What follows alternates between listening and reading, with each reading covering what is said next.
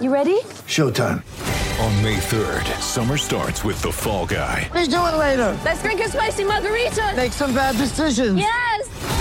Audiences are falling in love with the most entertaining film of the year. Fall guy. Fall guy. Fall guy. That's what the poster said. See Ryan Gosling and Emily Blunt in the movie critics say exists to make you happy. Trying to make it out? Nope. Because I don't either. It's not what I'm into right now. What are you into? Talking. Yeah.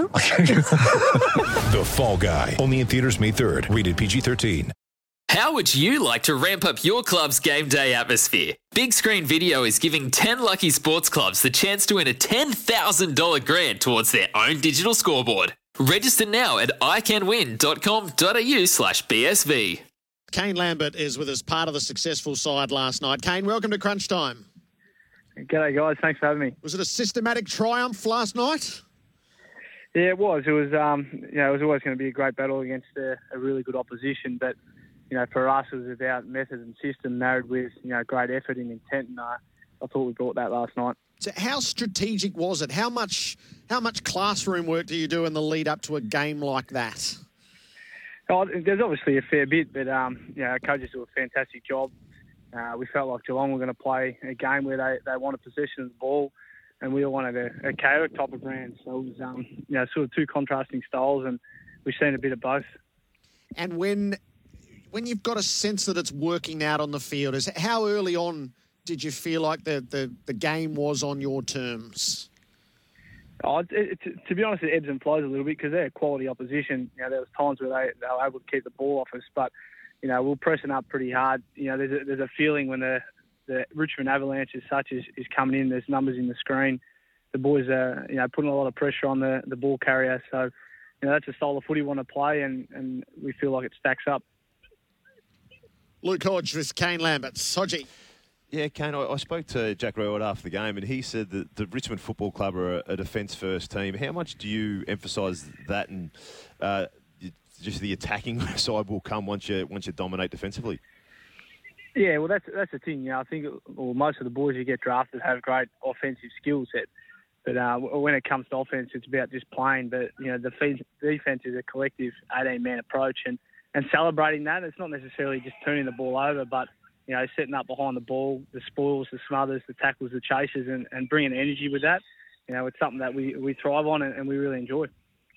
What's your uh, communication with, with Dusty? Because you're the one who, who, pushes up really hard, and, and I've noticed Dusty a lot uh, the, last 18 months especially. He'll take a, a centre bounce or a stoppage, and then he'll he'll float forward, and, and you're working up to the defence and then working back. Is it just a bit of a nod and a wink, or, or you've got a system in there that, that you sort of understand your role and don't have to worry about the communication with him?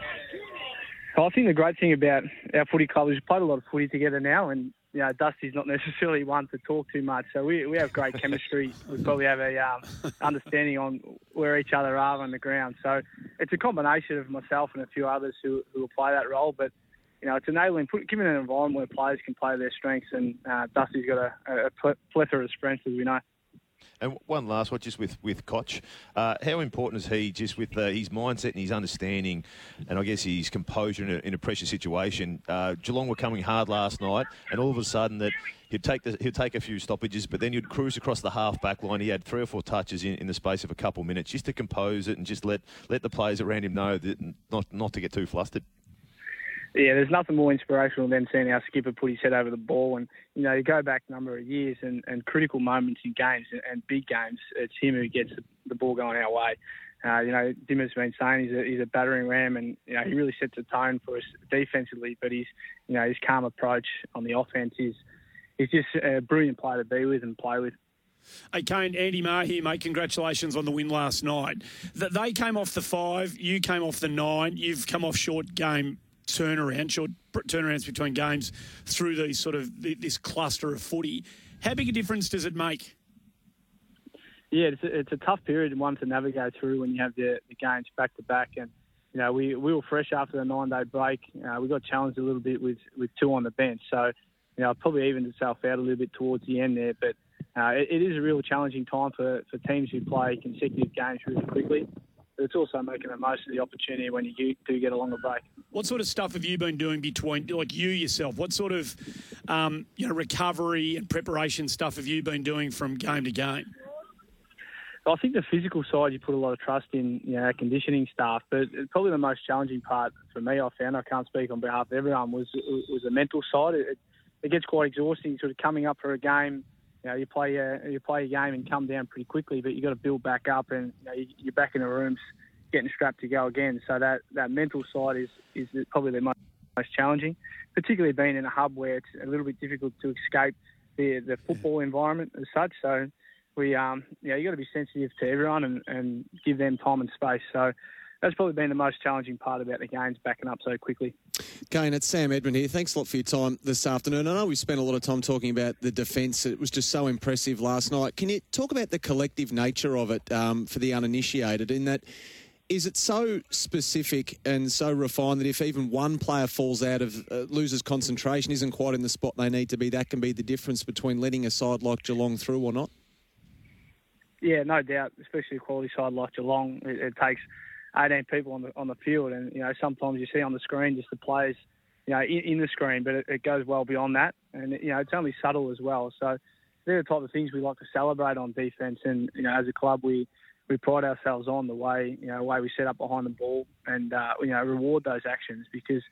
As you see, you know we're not necessarily a football club that um, has high statistics, but every, each individual plays a crucial role to the way we play.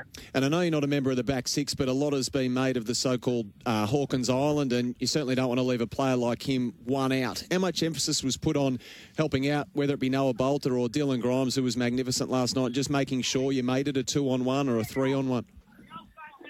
Yeah, no doubt. And I think as a midfield group, you know, the, the pressure we put on up the field definitely helps the boys behind behind the ball. But you know, Dylan Grimes was was fantastic last night. Nick Vlastuin and you know Noah Balta, as you've seen this year, has, has really come on. So it is a collective. Uh, you know, it's a little team within a team. The back six there, they're, they're pretty tight.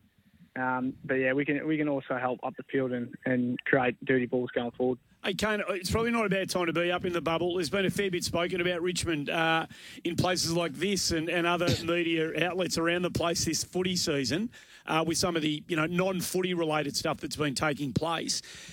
What's that done to the group? Has that been referenced much amongst you guys? And has it, you know, we, spec- we, we speculate on the capacity for it to kind of galvanise a group you know, the kind of the, the dents and the smudges and the knocks along the way.